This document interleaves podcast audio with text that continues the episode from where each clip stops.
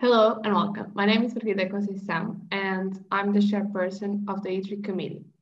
Joining me today are my guests and interviewees, Inês Moreira, founder of the online vintage store The Golden Age, and Sofia Pontes, co-owner of the local slow fashion business Odara. Firstly, thank you so much for accepting my invitation and agreeing to take part in this podcast. Thank you for having us. Thank you. So the first question that I have for you today is, what inspired you to start your ethical fashion businesses? Let's start with you, Inês. Uh, so basically, I always love fashion, especially vintage clothes. Um, actually, the name of my shop, Golden Age, comes from uh, Golden Age thinking, which is something that I have. Uh, it's the belief that a different period of time was better, and in this case, I think that maybe the best clothes have already been made um oh some of the best clothes of course. So i've always loved vintage clothing uh taking inspiration from vintage uh, fashion shows and, and tv and movies. So i always went to thrift shops to to search for that type of clothing that i could not find in fast fashion. So in my trips to the thrift, I would always see amazing clothes that were not my size, and I always wanted to buy them. So I thought that if I could buy them and then style them, uh, more people would have access to it if I sold them online. Because especially in Portugal, uh, only the two big bigger cities like Lisbon and Porto have a lot of thrift shops and vintage stores, but other smaller cities do not have that. So I would thought that uh, through e-commerce and so selling them online, I could reach reach more people and maybe start to change some mentalities. So yes. Thank you so much for your answer. What about you, Sofia? What inspired you to start Odara? Uh, in my case, I um, I started going to this local tailor with my mom and um, started looking through her fabrics and I started making different shirts for myself. Um, and my friends would always ask me where I got the shirts, and I said in a local tailor. And so, talking with a friend of mine, we realized that we could make this uh, little business. And um, not only would it be different shirts with fabrics that people wouldn't normally find at the store, so it would be quite rare for you to see someone with a piece like one of ours. And it would be, uh, would also have the advantage of being in a local tailor. So, you know, you're not actually paying for fast fashion, you're paying for someone that would set their own prices. Um, and at the same time, it would be an alternative to fast fashion and still an alternative to thrifting uh, and come up with a different concept, I guess. And Odara comes from uh, Caetano Veloso's song that me and my partner love, and it means comfortable and good. So it's kind of the vibe that we were going for. Thank you so much for your fascinating stories. Now, I would like to ask you a question that is a bit more complicated. In your opinion, what is the biggest challenge in transitioning from our current culture of fast fashion to a mindset of reuse, recycling, and ethical production. Sofia, do you want to answer this one first? Okay. um, especially since our businesses are online, it's always a bit more difficult for people to know their size or um, know how, because you, we already have with the uh, fast fashion brands, we already know what size we wear for each. So when you're having a kind of business like this, it uh, could throw some people off. Uh, that's in terms of size, and of course the price. Sometimes, uh, at least in my case, it's a bit difficult because it's someone setting their own prices and and they're not being underpaid because uh, the tailor chooses how she wants to be paid.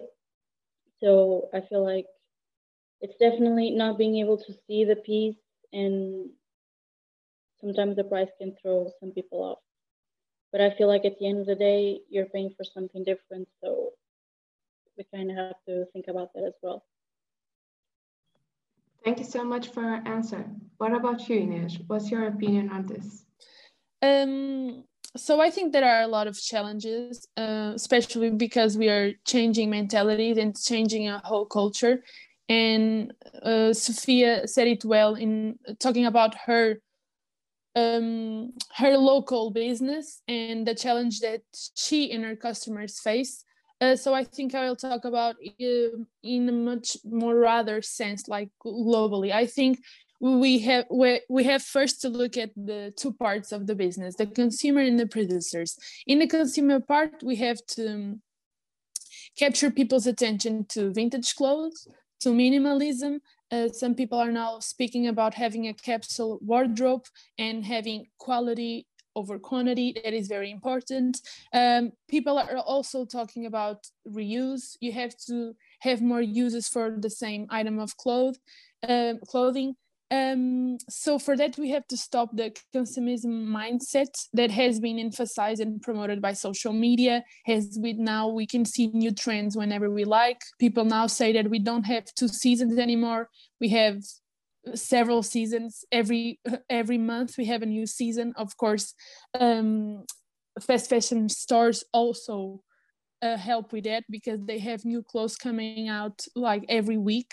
So people feel the need to keep up and buy more clothes. So we have to change that mindset. Also people need to learn relearn how to take care of their clothes.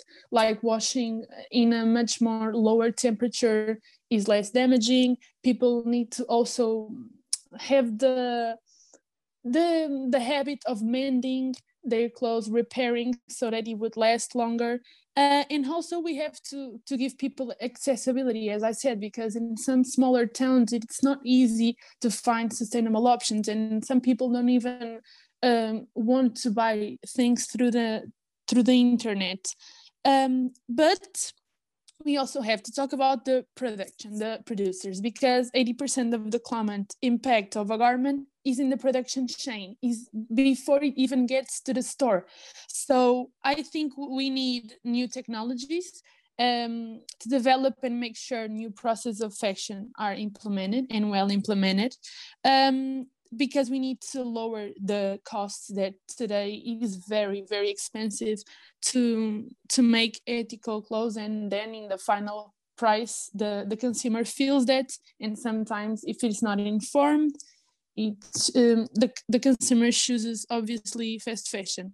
Um, the materials need to be organic but they also have to go through processes that are not uh, not causing harm. Maybe sometimes we have uh, organic cotton but then we bleach it and we dye it and then it's not it's not ethical anymore. So yes i think we have to look to the consumer but also the producers but uh, we also i remember we already talked about this but i also feel like uh, it's the best time to have this kind of business because especially because of what you were saying that um, every month or every week we have a new trend and we have tons and tons of new clothes.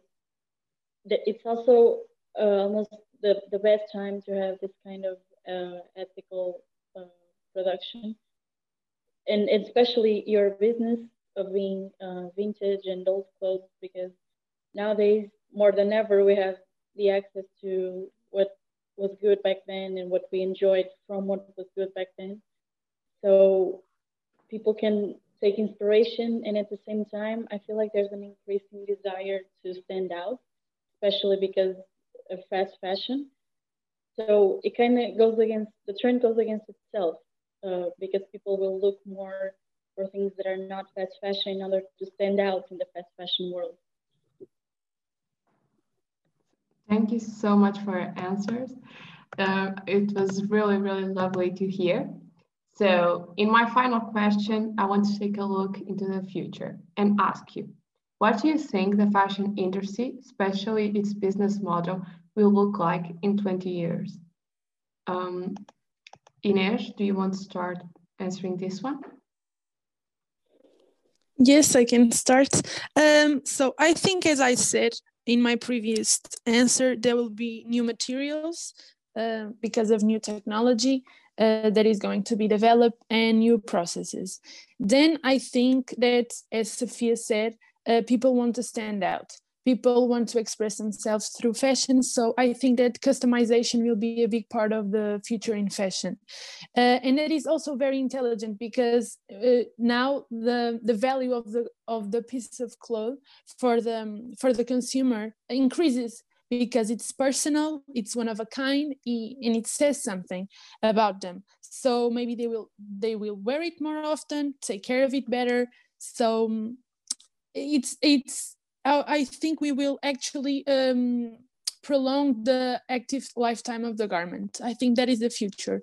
Also, I think that sustainability is going to be the norm. I think it has to be. Otherwise, it's going very difficult. It's going to be very difficult to maintain um, our planet and fashion production. I think, for example, to be more specific, the labels nowadays we have the materials they're included in the fabric, but I think in the future we also will have the production process um, in the label because people are starting to to care about it even more. Uh, then I think that online um, will will definitely uh, have a bigger statement in the future, especially with this pandemic. We saw the um, the escape of the online and the importance of the of online retail. Um, ah, and I also um, also saw a very interesting uh, topic being discussed that that is the the waste in the in the production. And um, actually i heard someone say that the the waste is actually a, a, error of design. So if we can design the process of the production of a garment to have zero waste it will it will be more intelligent and better for the environment of course Thank you for your answer. What about you, Sofia? What do you think? Uh, I definitely agree with what Inês was saying about uh, the increasing awareness of how, how fashion can, especially fast fashion, can harm the planet and um, create all this waste. So I feel like the future, I, I don't know if it's going to be with the best intentions or with just the intentions of pleasing the consumer that is going to be increasingly aware of this topic, but um, I feel like even fast fashion stores could have like a, a vintage section or a vintage hot, uh, aisle. Once again, I don't know if it's going to be with the actual intention of bringing um, ethical production or just to please a certain consumer uh, market, but I feel like that will definitely happen. And as well, um, I feel like there will be some kind of a tag like in the supermarket where these days you could have bio products. There could be like a, tag in a fashion store that says ethical production or recycle. I feel like we're starting to see that, but I feel like that will be the norm in the future. Thank you so much. Unfortunately, that was the last question I had for you. Thank you so much once again for joining me today. I hope that our listeners will be as inspired to fight for a change in the fashion industry as I am right now. Thank you so much for listening to this podcast. Goodbye. Bye. Bye. Thank, Thank, you for, for having us. us.